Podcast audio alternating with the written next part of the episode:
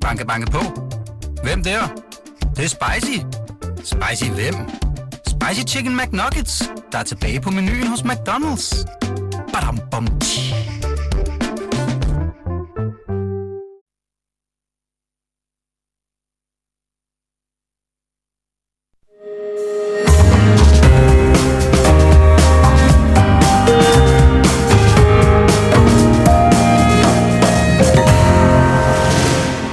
Til Korto og Steno, en podcast fra Berlingske.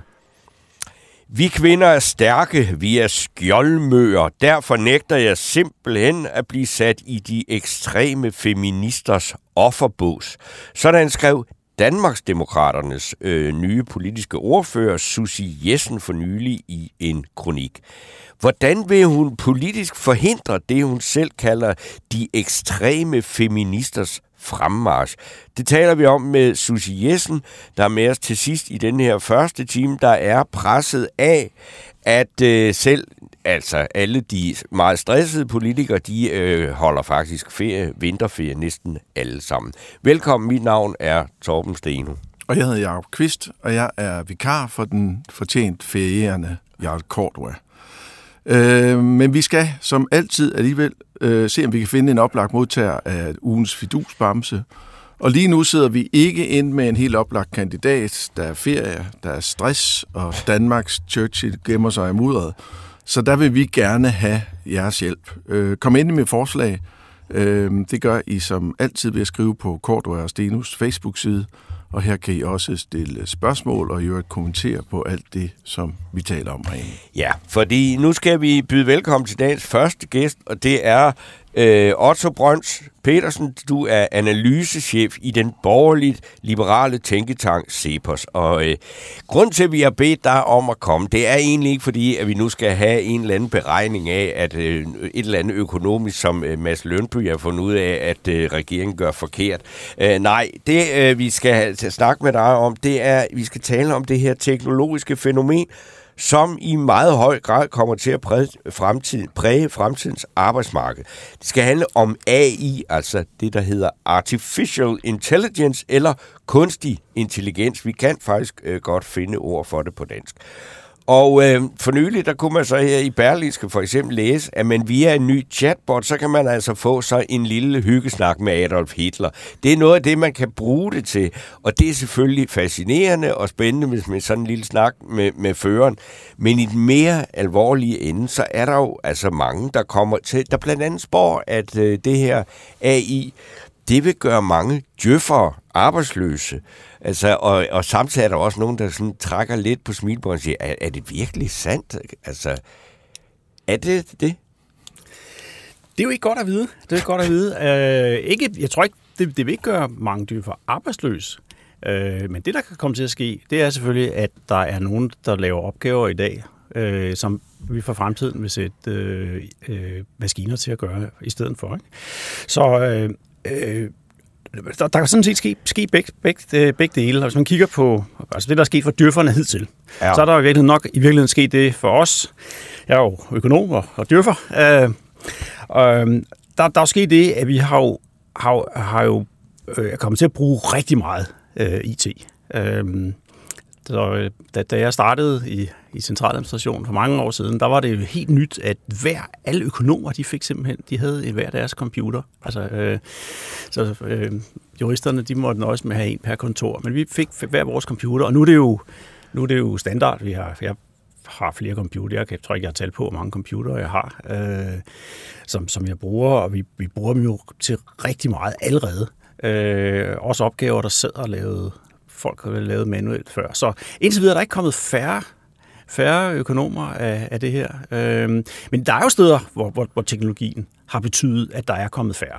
Men det er vel også en lidt snæver tilgang til hele begrebet AI, om, om det gør djøfferne arbejdsløse. Fordi djøfferne har jo det enorme privilegie, at de ikke bare skal øh, løse de problemer, der findes, men faktisk selv kan definere problemerne. Så hver gang noget et er løst, en bygning er bygget, så kan man jo opfinde et nyt problem, som kun dyrfolk kan løse det. Så det ligner en evighedsmaskine. Men jeg tænker, at perspektivet er vel større, end at få afskaffet djøfferne.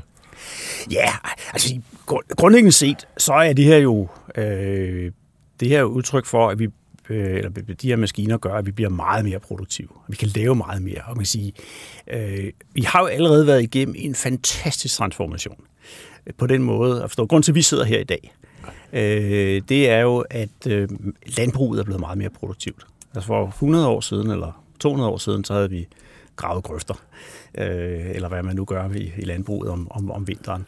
Øh, men det er jo fordi, landbruget er blevet ekstremt meget mere produktiv, øh, og kan sætte maskiner til alt muligt, at der, vi har fået det her overskud af arbejdskraft. Vi er så bare ikke blevet arbejdsløse. Vi er, blevet, øh, vi, vi, vi, vi er gået i gang med at lave noget andet. Har gået i gang med at skabe noget nyt arbejde til os selv, eller hvad? Jo, til dels kan, kan, kan nu skal man være omhyggelig med, hvad der, hvad der skyldes, hvad der skyldes udbud, og hvad der skyldes efterspørgsel. Og jeg måske fornemme det, du fisker lidt efter, Jacob, det er, at, øh, at, at det her sådan er lidt af et udbudsfænomen, nemlig at man har en masse djøffer, eller, ja, øh, det kunne og så godt. skal man sætte dem til et eller andet, og så bliver de sat til at lave jeg noget. Jeg ved ikke, hvad, for eksempel øh, er der meget bekendt op imod 120 kommunikationsmedarbejdere ansat alene på Københavns Universitet. Det er der vel egentlig aldrig nogen, der har bedt om. Det er jo noget, de selv har opfundet. Det, det, det, det er jo rigtigt. Spørgsmålet er, hvad der driver det. Er det fordi, vi har rigtig mange kommunikationsfolk uddannet, eller er det i virkeligheden, fordi der er, et efterspørgsel, der er en efterspørgsel efter det? Hvem skulle, efter det? skulle bede om det? Men altså, jeg kan jo mærke også på de øh, heldigvis engagerede lyttere, vi har, der er altså, at lige så snart man nævner noget med øh, djøffer, så er der altså nogen, der, der sidder og bliver meget, meget sådan, øh, øh, både sarkastiske og glade. Og, øh, der er Claus Jonasen, der skriver, sikke noget sludder. Regeringen vil til hver en tid, der ansætte 1.200 eller 1.200, 1.300 djøffer i København. De skal da gå fra endt uddannelse i København til statslig luksus og super luksusarbejde. Det tør I medier bare ikke skrive om. Det tror jeg nu ikke er sandt. Men øh, for Djøfland alias de store sta- den store statslige Københavner-administration skal vokse hver eneste år med, maksimum, med minimum 1200 arbejdspladser.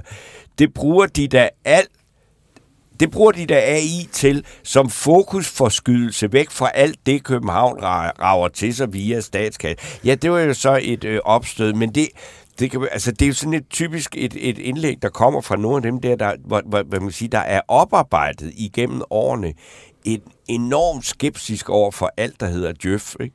Øh, jo, men hvad vil AI betyde? Det er jo sådan set det, ja. øh, der er dagens emne, og, og, og, og har den lytter ret i, at, at øh, det kan komme til at grave, hvad skal man sige, grøfterne dybere, fremmedgørelsen dybere?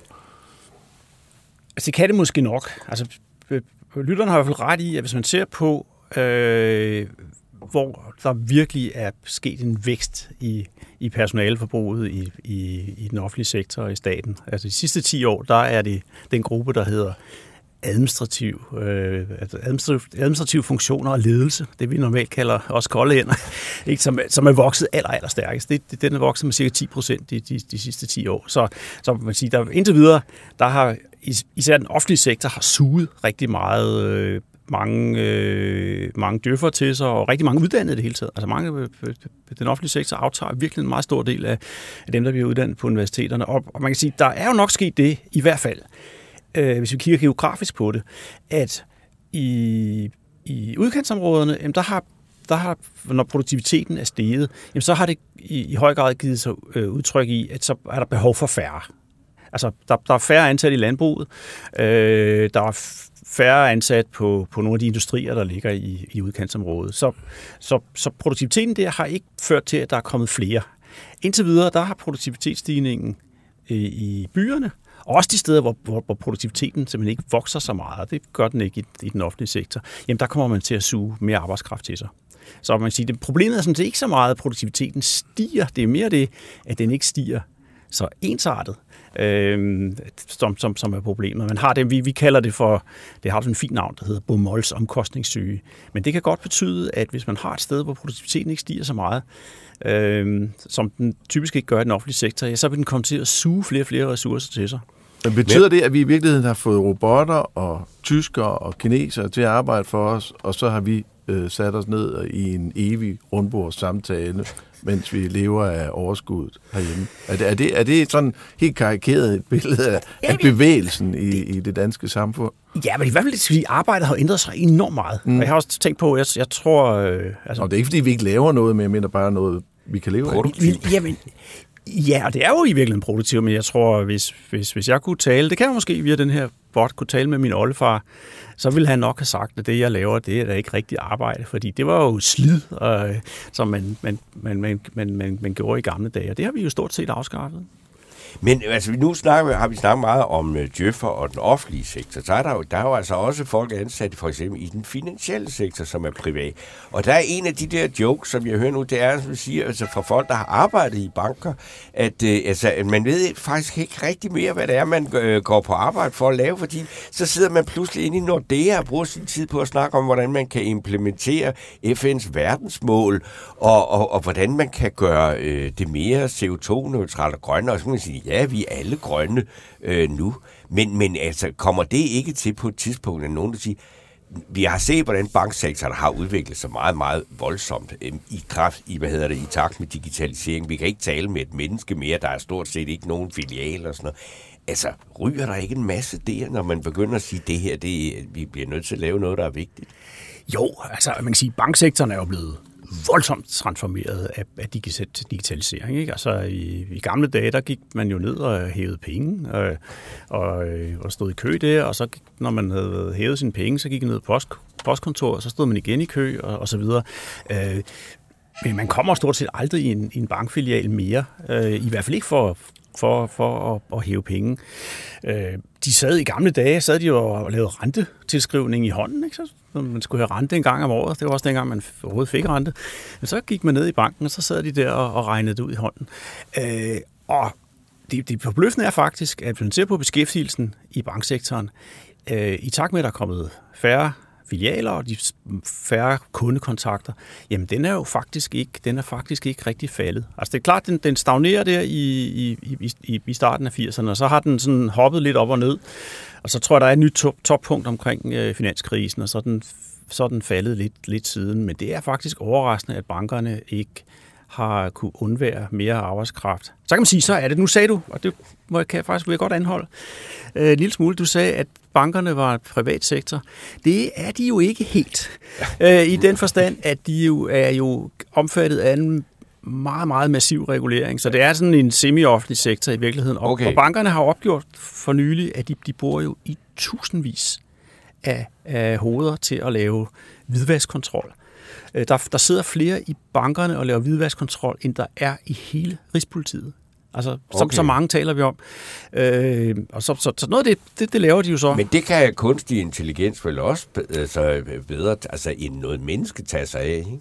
Jo, det, det tror jeg, det, det ender det med, ikke? Eller, eller, fordi der, der sker faktisk det, snakker dem det øjeblik, eller et øjeblik, det er, at alle de her indberetninger, der kommer fra bankerne, om hvidvask. Der sker ikke noget med dem i, i, i politiet. Øh, rejser ikke særlig mange sager, fordi de, de siger, de kan ikke overskue dem.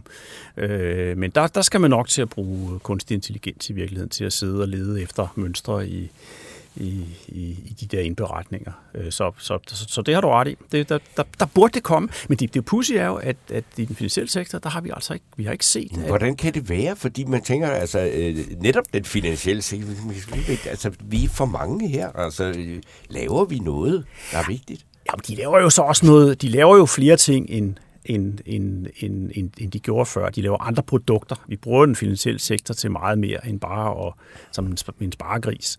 Øh, de fleste af os har jo et øh, ja, boliglån og pensionsopsparing og, og, og den slags ting, så, så, så de laver selvfølgelig også, også noget de, mere. På, den slags produkter er jo ikke særlig øh, altså arbejdskraftskrævende fra altså mennesker, vel? Nej, rådgivning er jo er jo, er jo arbejds... Men er det ikke også sådan, altså, kan man Men altså, den, den, den, den, altså, FN's verdensmål, jeg ved da godt, at det er jo en øh, stående joke rundt omkring efterhånden, men det er jo ikke desto mindre sådan noget, hvis, som man, der er jo ikke nogen bank, der tør sige, at, det at de ikke, ikke bruger enorme ressourcer på at arbejde på det. For de bliver spurgt til, de har jo både folk, der sidder og gør det, og så er de jo også kommunikationsfolk ansat, der fortæller journalisterne, hvor meget de arbejder ja. efter FN's verdensmål. Øh, og det er jo sådan, en, øh, det er jo sådan en, en ting, man holder hinanden beskæftiget med, og så har man jo en historie, hvis en eller anden bank ikke øh, arbejder intens nok på social governance. Absolut. eller eller. Men det vil Ja, så sige, der, er jo- at- der er jo også regulering, der, der de skal jo. Altså, der er jo EU-regulering, der siger, at, at, at de, de, de, de skal i hvert fald komme en masse forklaring om øh, deres øh, bidrag til det, man kalder for på godt dansk sustainable finance. Øh, og der, der, der er jeg fuldstændig enig med dig i, at altså noget af det er jo selvfølgelig, de, de, de, der kan være en kunde efterspørgsel efter det. Der er nogle kunder, der gerne vil vi ved, at deres investeringer ikke går til nogle ting, de ikke bryder sig om, men, øh, men, men, men, men hvis man ser, lidt, øh, ser på effekterne af det, jamen så er det øh, i bedste fald spild af tid Mm. og omkostninger. Men altså, hvis du nu så siger, nu kigger vi altså 10, ja, det er ikke engang nok, lad os sige 10-15 år, 40-20 år fra, hvordan ser det danske arbejdsmarked ud? Hvor mange, altså fordi det, man kan sige, altså, om man skal kalde det pseudoarbejde, eller ikke kalde det pseudoarbejde, det er sådan set ligegyldigt, bare man har et arbejde, men kommer arbejdsmarkedet ikke til at se meget, meget, meget anderledes ud, Øh, og nu, altså, fordi for eksempel i øjeblikket, der, altså, det er jo helt akut, der snakker man om udbud, arbejdsudbudsreformer hele tiden, fordi der er ikke hænder nok, uanset om de er kolde eller varme. Men det, det er vel ikke det, der er virkeligheden på 10-15 år sigt. Er det det? Altså, så, så længe teknologien er det, vi kalder for komplementær, altså det vil sige, at den gør arbejdskraften mere værdifuld, jamen så vil der også blive mere og mere efterspørgsel efter arbejdskraft. Øh, og det er det, det, det, vi har set gennem historien indtil videre fuldstændigt. Øh, det har været, at arbejdskraften har suppleret, eller røv, at teknologien har suppleret arbejdskraften.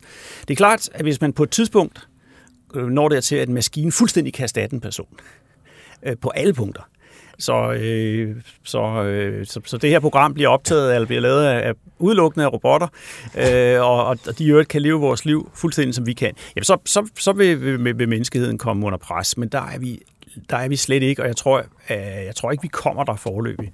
Øh, med, med, med hensyn til, til, til, til ny teknologi. Der, så der sker nok snart til det, at, at den supplerer det, det, den supplerer os, og det vil sige, at vi kan alligevel lave øh, så, så vi kan blive meget mere produktive og lave nogle, øh, lave nogle ting. Og derfor er der efterspørgsel efter arbejdskraften. Øh, og derfor, det er jo derfor, at, at alle dem, der, der vandrede fra landbruget, at de ikke hænger på, på gadehjørnerne og er arbejdsløse, men, Men sidder laver, de sidder jo og laver radio. Ja, eller sidder og laver radio. I Berlingske. sidder og, ja, og diskuterer, hvordan man implementerer de 17 verdensmål. Ikke? Jo, det er Og klart. det er der råd til. Men det er, jo, det, er jo, det, er også, det er jo også fordi, det er lidt en velstandseffekt. Og det vil sige, at vi har råd til, til, til, til, til den slags ting. Jamen det har vi jo egentlig ikke. Det er jo det, der egentlig også er det mærkelige, for det, vi, har, vi har jo øh, store dele af det centrale velfærdsområde, som lider nu og savner arbejdskraft. Sygehusene, plejehjemmene osv. Og det er vi alle sammen enige om, men vi vrider hænderne og ved ikke, hvordan vi skal skaffe dem, mens man får øje på de der 130 kommunikationsfolk ude på Københavns Universitet og tænker, kunne de ikke give en hånd med på, øh, som portører? Altså, øh, men det er der jo ikke nogen, der tænker. Så, så vi laver jo ikke ligesom den øh, krisekobling, du lige lægger lidt op til der. Ej, jeg synes, det sidste, det, det, det, det der foregår på markedsvilkår, det er jo, der, der, er det jo spørgsmål, der er det jo spørgsmål om, hvad, hvad er folk villige til at betale for. Som, Så har du jeg ret i, snakker at- ikke om markedet, Nej, jeg nej, snakker præcis. om offentlige kasser fra den ene til den anden. Ikke? Og det er jo, det er jo mere et, et, et udtryk for, at den offentlige sektor er meget dårlig til at øh, planlægge og, og, øh, og, og, og prioritere. Og så kan det også være, altså, øh, det, der, der kan jo godt ske det, at hvis der er mangel på én type arbejdskraft, der er på sygeplejersker, øh, men man så sætter bevillingerne op, jamen hvad gør man så? Så gør man ud af, så ansætter man nogle andre typer, og det er præcis det, der er sket på i sundhedssektoren. Beskæftigelsen i, i, på sygehusene er den voksne, mm. det, men det, og det er, fordi bevillingerne er blevet sat op. Mm.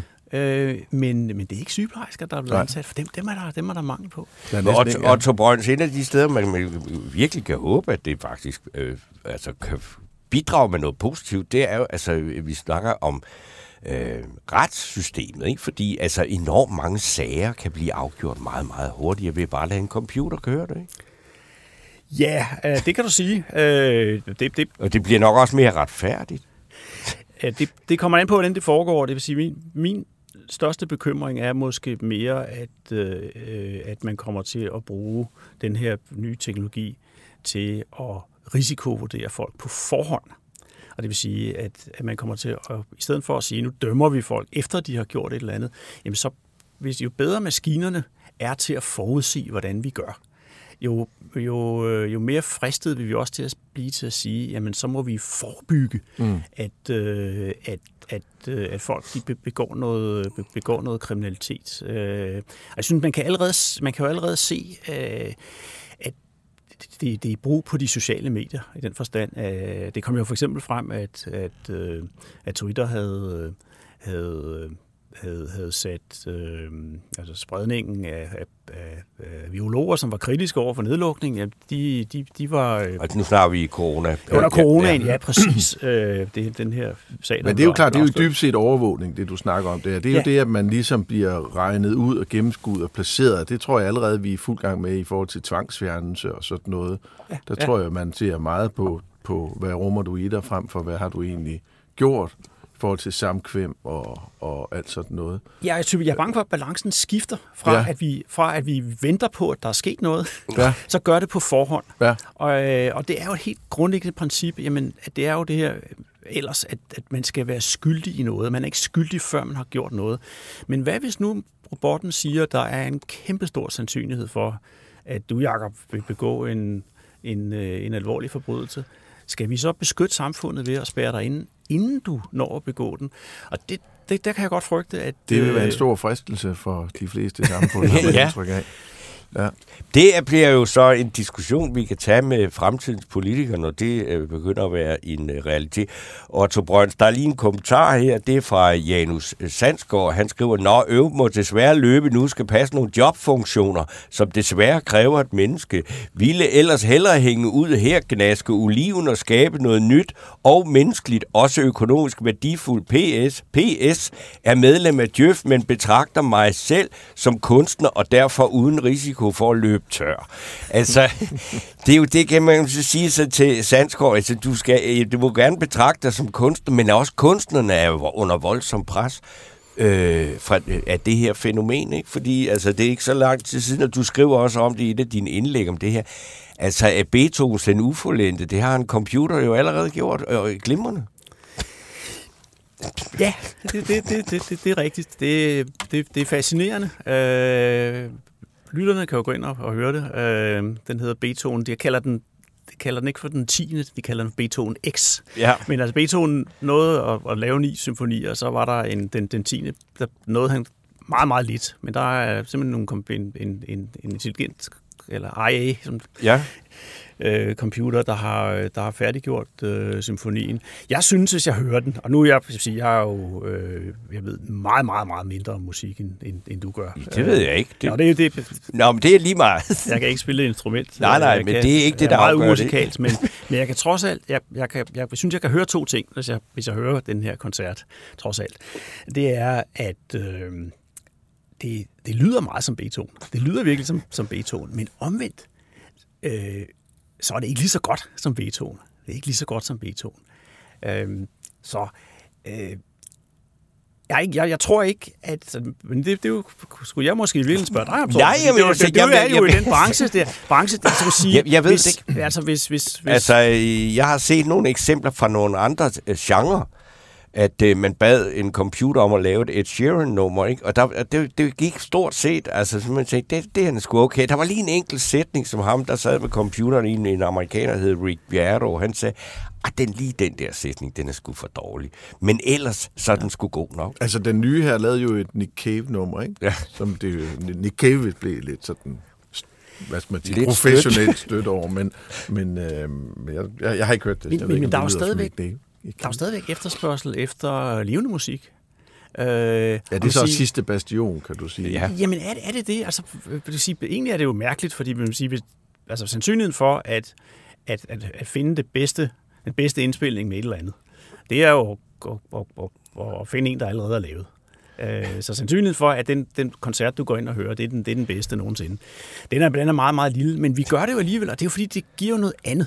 Det er fordi, der er, at, man, at der er risikoen for, at der er en, der øh, kaster op eller øh, omkommer midt i et eller andet. Ikke? Ja, der er også... Vi er, jo er det også, ikke det? Vi er jo også, jeg tror også, vi er nogle stenaldermennesker, som har brug for at, at se hinanden. øh, og opleve hinanden. Så det giver en helt anden dynamik at, at gå til en levende koncert, end, end, at, end at høre den. Okay, Otto Brøns, øh, analysechef på i den borgerlige liberale tænketank. Cepos, tak fordi du kom her og talte om kunstig intelligens. Banke, banke på. Hvem der? Det, det er spicy. Spicy hvem? Spicy Chicken McNuggets, der er tilbage på menuen hos McDonald's. Badum, bom, tji.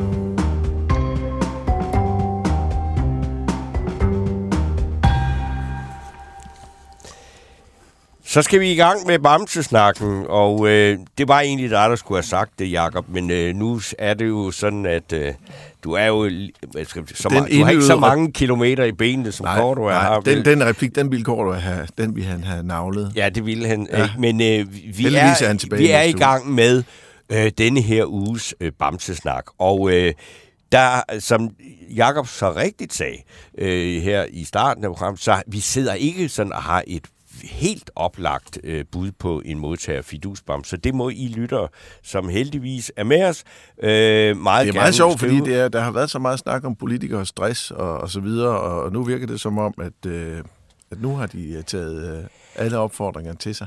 Det må sige, altså i forberedelsen til det her program, der var godt nok ikke mange, der øh, hverken svarede på sms'er eller tog telefonen eller sådan noget. Og øh, det kan man sige, det, altså selvfølgelig er- er politikere der er i deres gode ret til at sige, jeg holder ferie. Ja. Øh, og øh, Det er de.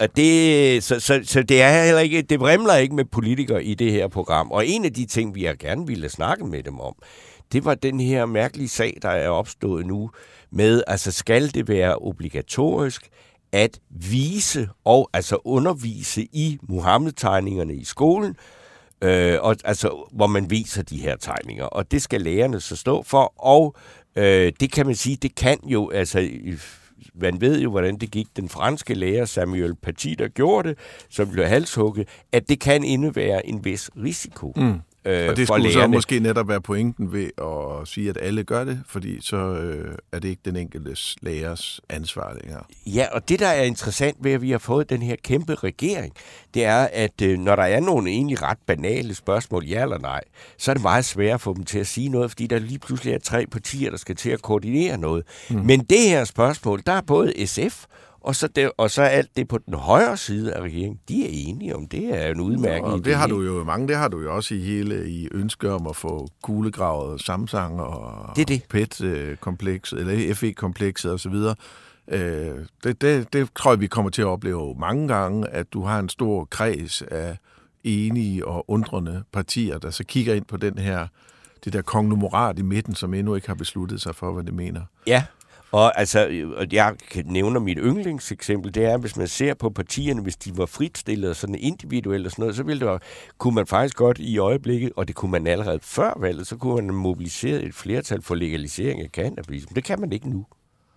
Det er Nå. meget mærkeligt. Nå, Men øh, det, det- er ikke et konsekvens. Det er konsekvens af en meget bred regering, men øh, ikke en konsekvens af, at øh, politikerne er på øh, ferie. Men vi skal altså, der, altså, det, jeg- nu er det der med, hvad, hvad den her kæmpe regering, nu, nu, nu må vi høre, hvad du synes om, om det her, fordi du er jo i et eller andet sted borgerligt sindet, men hvad er det, du har fået ud af det her? hvilket? Ja, altså, du har, fået en, du har jo også fået en regering. Ja, jeg har også fået en regering, ja.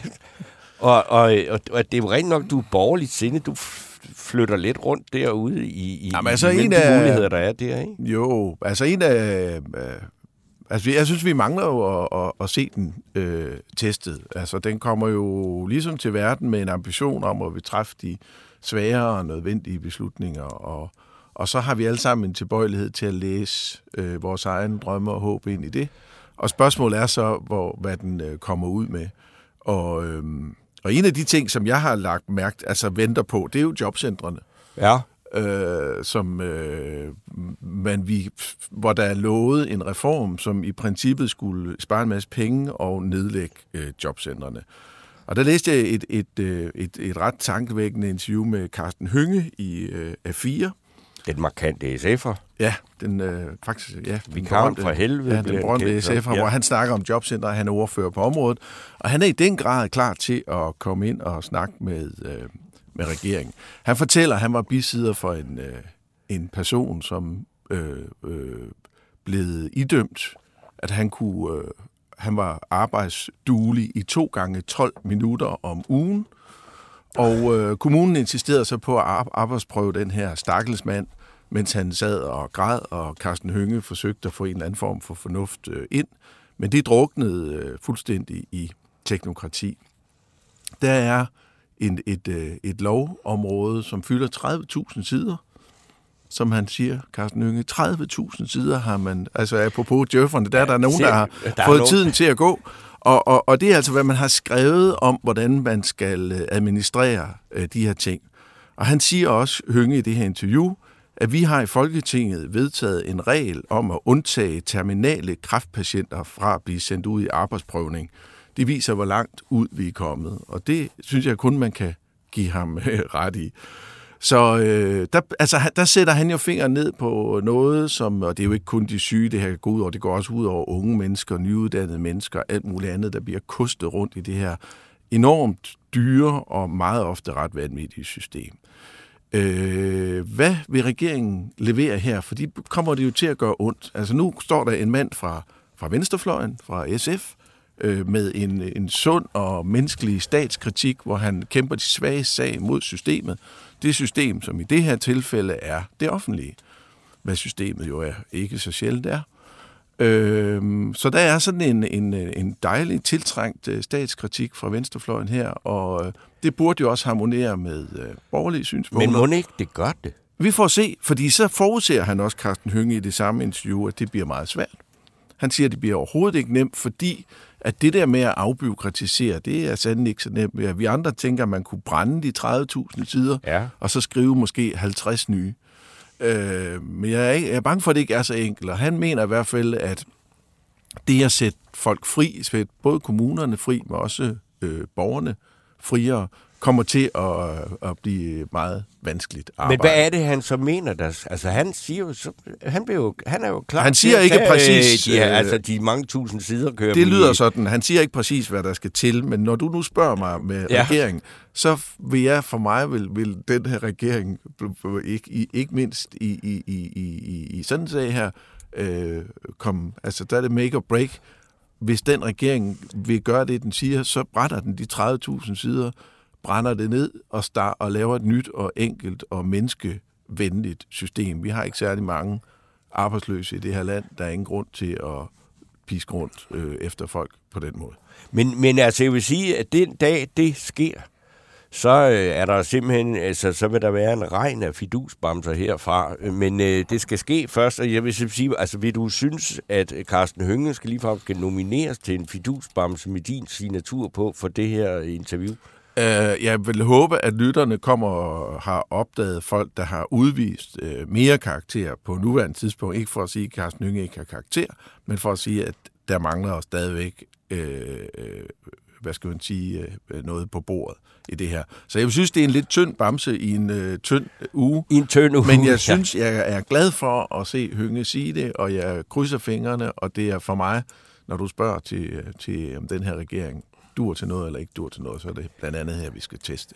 Så jeg vil sige, altså i en lidt øh, politisk tynd uge, så er der jo, altså, øh, hvad skal man sige, at øh, på højrefløjen, der sker der jo, øh, hvad skal vi sige, lidt, der, der i hvert fald øh, bidrager med noget underholdning. Og nu er Lars Bøge Mathisen blevet formand for øh, Nye Borgerlige, og han har fået en meget, øh, hvad skal vi sige, opsigtsvækkende næst for mand, kalder de vist der, øh, næst for kvinde, er hun, hun hedder noget med ærgemand eller sådan noget, og hun, øh, Ja, hun er jo altså øh, fuldstændig klar i mailet omkring øh, altså øh, for eksempel den tidligere minister øh, og FN øh, ansatte Karen Hækkerup, at øh, hun har nærmest slået børn ihjel Ja. øh, med det. Og hun man må begynder sige- at bløde, hver gang hun møder en Ja, vaccineret. Altså, det, hvor man siger, okay, det synes jeg alligevel, at, at det, der er, er interessant ved at ske med, med ja. Ja. nu med Lars Bøje Mathisen og det der, at, at her er der altså et parti, som, som øh, begynder at vise sig, som her er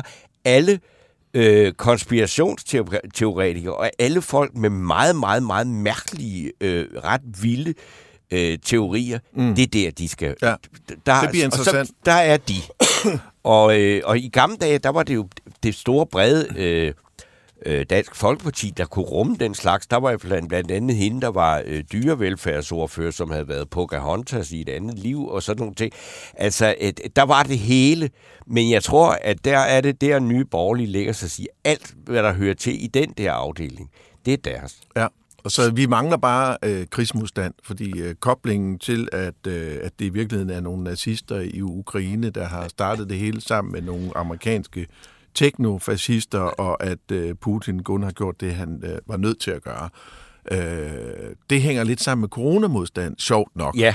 Eller vaccination. Men det, har, det, det, det, det, det er dog ikke kommet endnu. Nej, men der er inde på Twitter en kobling, så, så vi venter bare for at få fuld plade Ja. på den, og så mangler vi bare månelandingen, og så kan vi køre. Og spørgsmålet er, om der ikke er et øh, marked for det. Det skulle som Det tror jeg, man kan vide, om man kan lave et parti, der nærmest hedder nye konspirationsteoretikere, der Ja, kan de komme nok over ikke 2 gøre. procent. Nej, men der er jo Det noget, tror jeg der er noget Trump i det og sådan noget. Der skal nok alligevel være bare noget anti-establishment. Men, men, men jeg synes, altså, nu har vi ligesom fået dem placeret, ikke? og dem, var, var, som vil sige, var sådan mere øh, jeg vil gerne lige- traditionelle politikere, de har forladt partiet. Ja, ikke? jeg synes, det er altså flippet. Det, det synes jeg virkelig er mærkeligt, at man starter et parti, som Pernille Vermund og, og Peter Sejer har gjort. Man må gå ud fra, at det har taget dem mere end en weekend. ja. Det må være et stort arbejde. Så bliver det lidt øh, trist og kedeligt, det hele. Og så går man. Og så siger man, Nå, vi har et parti, er nogen, der vil have det. Og så står der et par konspirationsteoretikere. Ja. Nå, okay, men fint, så tager I det bare. Og så går de bare, og så, øh, og jeg siger ikke, at de havde andet valg nødvendigvis, og sådan, noget, men det er da mærkeligt. Og så arver de ligesom en, en, øh, en skal, der fungerer med medlemmer og det hele. Og så kan man så se, at nogle af dem, som var der af andre grunde, de styrter ud af døren og over til Morten Messerschmidt og så videre. Og så, og så, så står der det her tilbage, som, som sagt, øh, ikke, det skulle ikke undre mig, at der var et, et eller andet marked for det, men jeg synes, det er mærkeligt at kigge tilbage og starte et parti på den måde, og så give det væk. Men det, altså man altså, må sige, at højrefløjen i Danmark er meget mærkelig, og har ja. jo et enormt ansvar for, at vi faktisk har den regering, vi har nu det må man sige. Øh, og, det, og det der så kan vi sige, er der nogen, der i øjeblikket sådan ligesom profiterer og, øh, af, af de her underlige tilstand, og som øh, begynder at få en klar profil, så er det det der Dansk Folkeparti, som vi med, med Morten Messersmith i spidsen, som vi har dømt helt ude. Øh, må man sige, der er sgu ligesom ved at være en, en klar profil, og, øh, og Dansk Folkeparti med dem i spidsen, det bliver sådan et parti med Morten Messersmith, og så nogle velklædte slipseknuder og nogle fine jakkesæt på de kommende plads. Alex Arnsen er også begyndt at mm. klæde sig mere øh, Ja. bevidst øh, her, øh, deres øh, tidligere kulturordfører og nu forfatter til bogen om Rindal. Ja, at, at godt. her begynder der at ligne sådan noget, der hedder et rigtigt nationalkonservativt parti, og det tror jeg faktisk er dem, der skal være rigtig bange for. Det er det, de konservative, som fuldstændig er, altså er, er helt mærkværdige uden profil, mm. og sidder og ikke kan få sig taget sammen til at få skudt pape af og få en ny chef. Ja. Men det har man jo egentlig snakket om i, øh, i mange år, at, at, at der var basis for det. Det er jo en, en klassisk position. Så er du jo forbi den øh, mere moderne populistiske bølge, sådan et, et gammeldags konservativt parti. Ja. Øh, og det har mange jo bedt om, at, at, øh, at øh, hvad hedder det, øh, de konservative rent faktisk skulle tage sig sammen og blive. Der passer det jo fint med Messersmith og opera-elskeren, ikke? Jo, det gør det på den anden side. Jeg vil så sige, at det er jo stadigvæk, øh, der knytter sig jo en masse øh, følelser og associationer til, til navnet, og, og, og de kan måske også få lige øh, butterflies nok, stramt nok op i halsen i det parti, øh, sådan. Men, men på, øh, med lidt medvind og på sigt og sådan noget, så tror jeg som end, det er, at du har ret. Og så, så må man også sige, at, at det virker som om, nu har for eksempel Arnsen jo skrevet en begavet bog, og, og der er jo flere begavede mennesker i partiet, og, og, og, og, og, øhm, og, og de konservative, altså bortset fra Jarle og ude på Twitter, så hører man vel faktisk ingenting til dem. Nej, Og- altså, så er det og- sådan noget med, at ja, vi er imod det her, fordi det vil være br- forlisbrud og sådan noget. Så bliver det sådan noget Christiansborg-teknik. Der er jo ikke nogen... Nej, jeg Altså, tror heller ikke, der- der er deres ikke- nedtur er slut. Jeg tror virkelig, de skal... Øhm, Der, jeg, det- jeg det- tror ikke, at, at de bliver videre. rigtig interessant, før de har valgt en ny leder. Som sætter en kurs, Nej, som man vi- kan få øje på. Nej, men hvem, skulle- de har sikkert ikke nogen på lager. Det, det siger du. Nå, men det siger jeg. Det, siger, det har de sikkert ikke. Jeg tror ikke, at uh, Nej, det- reserverne er så store i ret mange partier, altså i og for sig. Okay, men øh, jeg kan sige sådan, at nu, øh, nu, nu lukker vi lige lidt ned for bamsesnakken i den her omgang. Vi går videre med det i øh, næste time, fordi vi er jo øh, ikke i mål, men øh, altså, en meget, meget, meget, meget blid lille nominering af Carsten Hønge. Øh, det er vel det nærmeste, vi kommer. Men endelig øh, skal I, I, I, der lytter med, øh, komme med nogle øh, bud på det. Og øh, nu skal vi så til næste levende billede. Ja.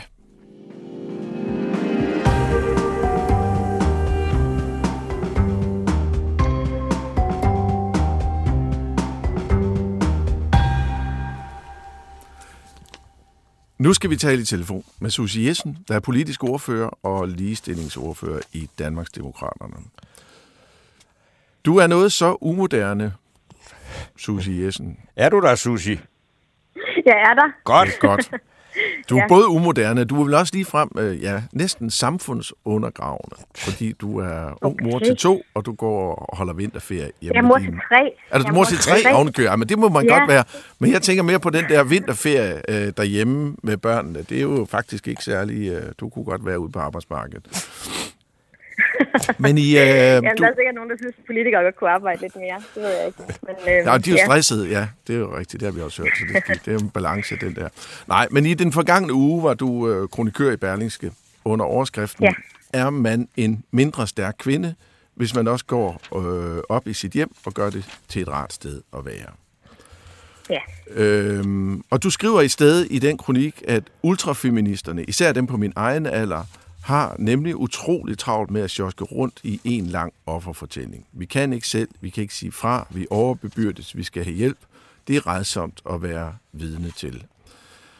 Hvem er de ultrafeminister, du omtaler her?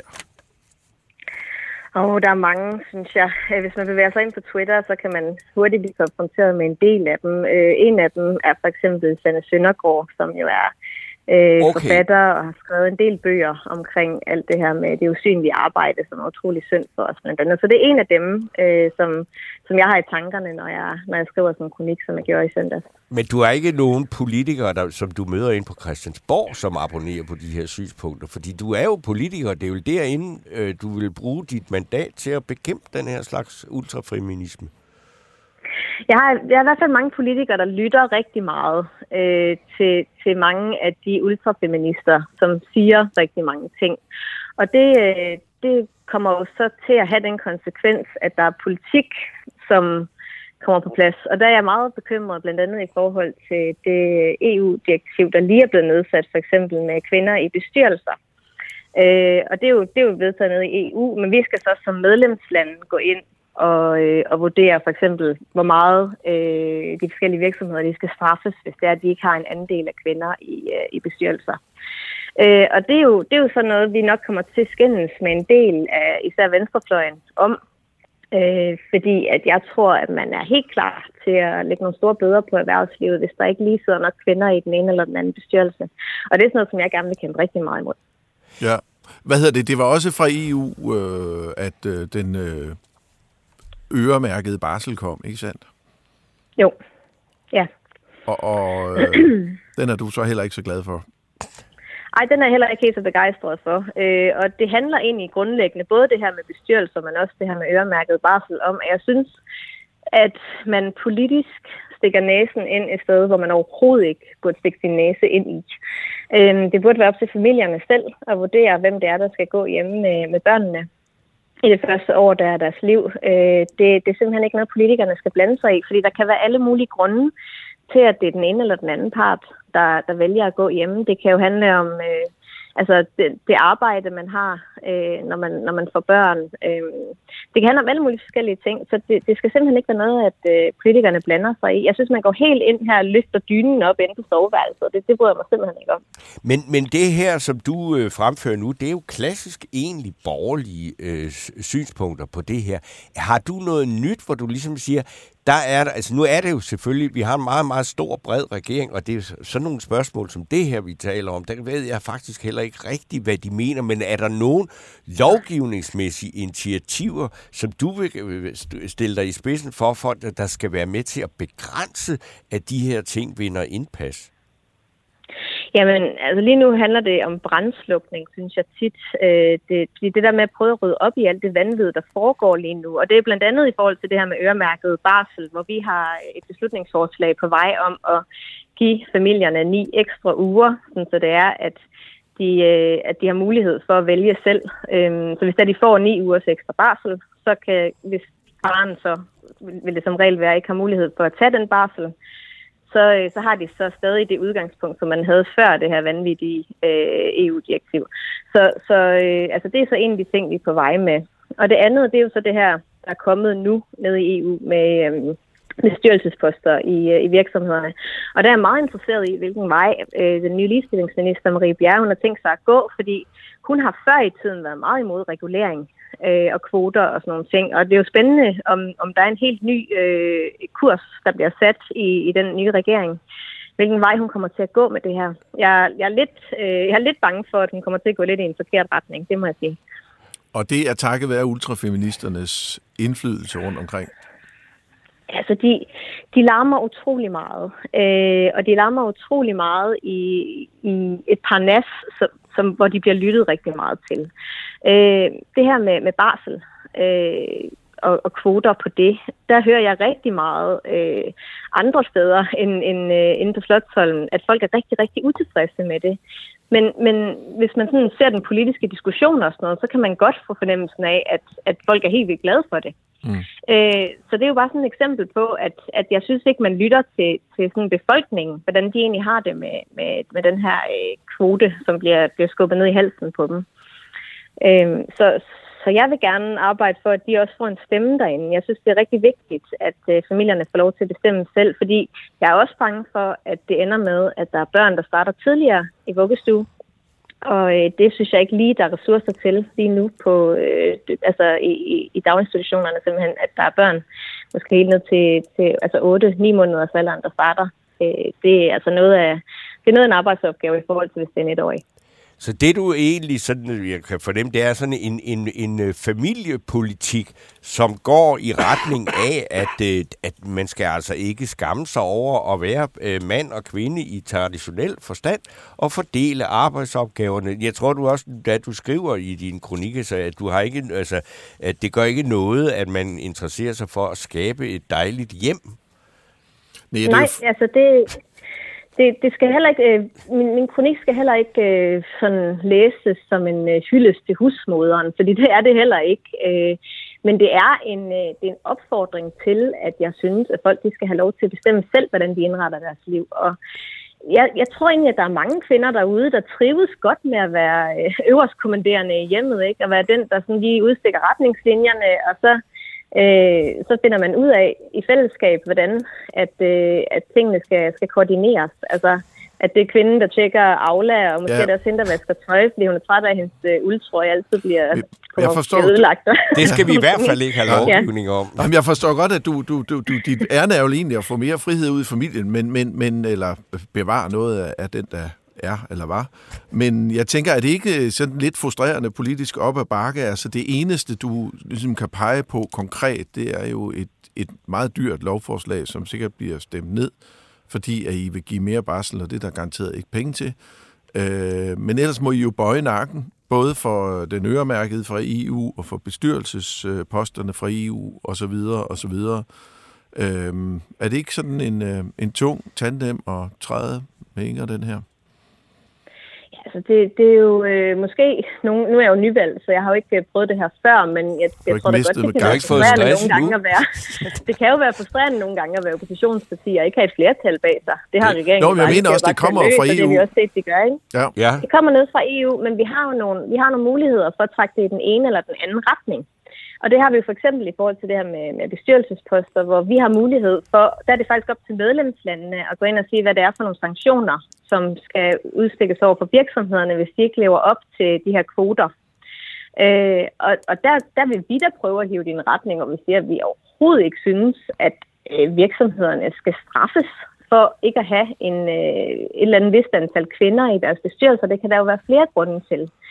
Så, så der har vi jo som medlemsland mulighed for at, at præge det her direktiv.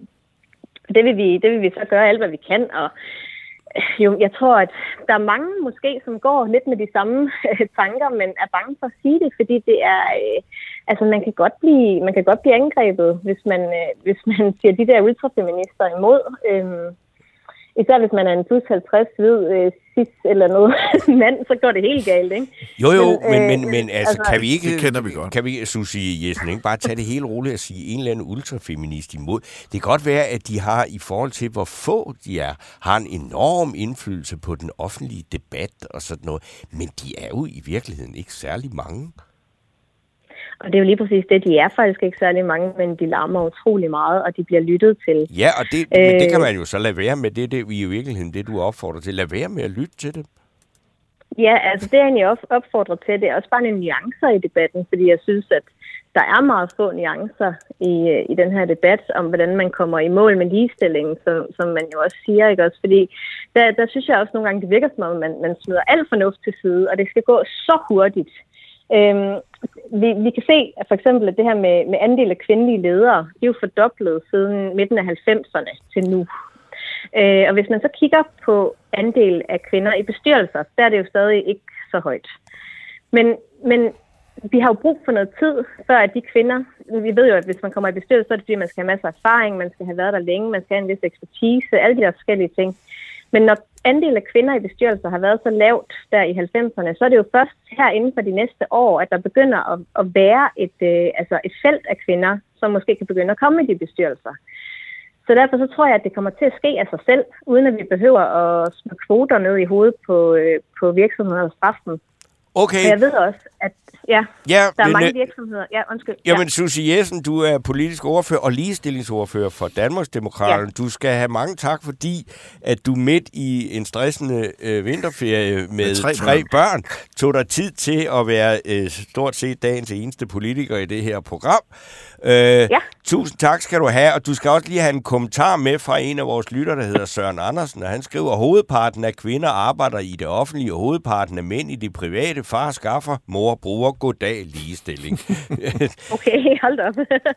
ja, men altså, det er, også, det er også rigtigt, han har en pointe jo i det der med, at man starter jo som udgangspunkt med samme lønramme som kvinder og mænd, men så er det jo, at kvinder begynder at tage nogle valg i livet, hvor det er, at de skruer lidt ned øh, tit og går på deltid, og måske tager job til de offentlige, fordi der er nogle mere faste arbejdstider. Og det kan jo måske også være en af grundene til, at, øh, at lønnen øh, ændrer sig fra kvinder til mænd. Ikke? Og det er jo også en diskussion, der er vigtig at have med, øh, når man snakker, den, når man snakker den, løn. Undskyld, nu, den tager vi en anden dag. Tusind tak skal du have. God ferie. Det er i orden. Tak. Hej hej. Altså, vi, vi har lige et par minutter tilbage, og, nu, og i lyset af det, vi har snakket om her, og også lidt om intelligens, så nu vil jeg da godt lige sige, altså det er, det er jo ikke direkte politisk, men det har noget med sagen at gøre. Noget af det mest tåbelige, jeg har set øh, og hørt, det var i går i TV2, der var der en, en interview øh, med en forsker ved Aarhus Universitet, noget med noget lingvistik, tror han hed Mikkel Valentin med, med W, og han havde, var nået frem til det helt vanvittigt øh, spændende resultat, at han havde undersøgt øh, sproget hos børn øh, i alderen op til to og et halvt år. Og han vidste nu, at han, øh, hvis uden at få noget at vide, men bare så på, hvad det var for nogle ord, de børn havde, så kunne han med 80% sikkerhed sige, hvilket køn det havde. Mm-hmm. Og ganske rigtigt, øh, drengene, øh, der var mange bør, øh, børn, drengebørn indtil to og et halvt år, de sagde meget sådan noget, de var gode til sådan noget med værktøjer, om øh, køretøjer og maskiner, og pigerne, de var glade for at sige noget med dyr og kjoler og tøj. Mm-hmm. Og se, det er godt, vi har videnskaben til at finde ud af det. Det tror jeg sgu egentlig også godt, jeg kunne få. Men det interessante ved det var, at vinklen det var, at der var et interview med en mor og en far til et barn i det her, som var, at, at moren skulle sidde sådan og, og være sådan, jamen det sørger mig også for dårligt, at mit barn øh, faktisk øh, identificerer sig med øh, nogle, sådan nogle enormt kønnede ting. Altså det havde, hun skulle ligesom sådan over for TV2 sige, at det havde faktisk været bedre, hvis jeg havde opdraget mit barn til måske at vælge øh, en, en, en knap så kønnet tilgang til tilværelsen og faren, der havde det samme. Så tænkte nu er vanvittigt kørt helt, helt, Jamen, helt det er jo fordi, ud øh, over kanten. Det Ikke? er jo for, for at blive sporet fra, der, der, hvor, hvor køn er en konstruktion, Ja, hvad man men- kan kalde social konstruktivisme, det breder sig jo. Og det er jo også igen i de meget talende klasser, som Susie Jessen snakker om, det er jo også på TV2 og Twitter og sådan noget, at, at, øh, at øh, sådan nogle synspunkter bliver drevet øh, primært frem, at det i virkeligheden er en konstruktion, og derfor er det noget, øh, man har lavet ned i børnehaven, Jamen, som man og- kan og det lave det. om. Men også. det værste åbenbart, som det er som TV2's øh, vinkel på det, det værste man kan det er, at et, et, et barn, øh, faktisk, altså en dreng, ligner sin far, og har taget nogle af de ord fra, nej, hvor er det forfærdeligt, og så skal faren sådan sidde på, nærmest sådan på samfundets vegne, og så sige, bare jeg dog havde, havde talt med mit barn på to og et halvt år, og sagt nogle andre ord, sådan, altså, hvor han, hvor han skulle, jeg ved ikke, hvordan, hvad, hvad skal man sige til et barn på to og et halvt år, så det ikke bliver kønnet? Jeg kan ikke svare dig på det, Torben. Nej. Der skal du have Der vil jeg, men det vil vi have nogen til at svare på. Men øh, vi snupper en lille pause, og øh, når vi vender tilbage efter den, så skal vi snakke om stress på Christiansborg, og det skal vi gøre med Bertel Hårder. Og så kommer Ukraine-krigsanalytiker Jakob Korsbo og forklarer, hvorfor der på flere stræk langs den her meget lange grænse mellem Ukraine og Rusland, der er slet ikke nogen kamphandlinger. Øh, og så skal vi tale med Nordirlands-eksperten Sofie Rasmussen om den her stadig helt uafklarede situation, øh, som Nordirland befinder sig i efter Storbritanniens farvel til EU. Banke, banke på. Hvem der? Det, det er spicy. Spicy hvem? Spicy Chicken McNuggets, der er tilbage på menuen hos McDonald's. Badum, bom, tji.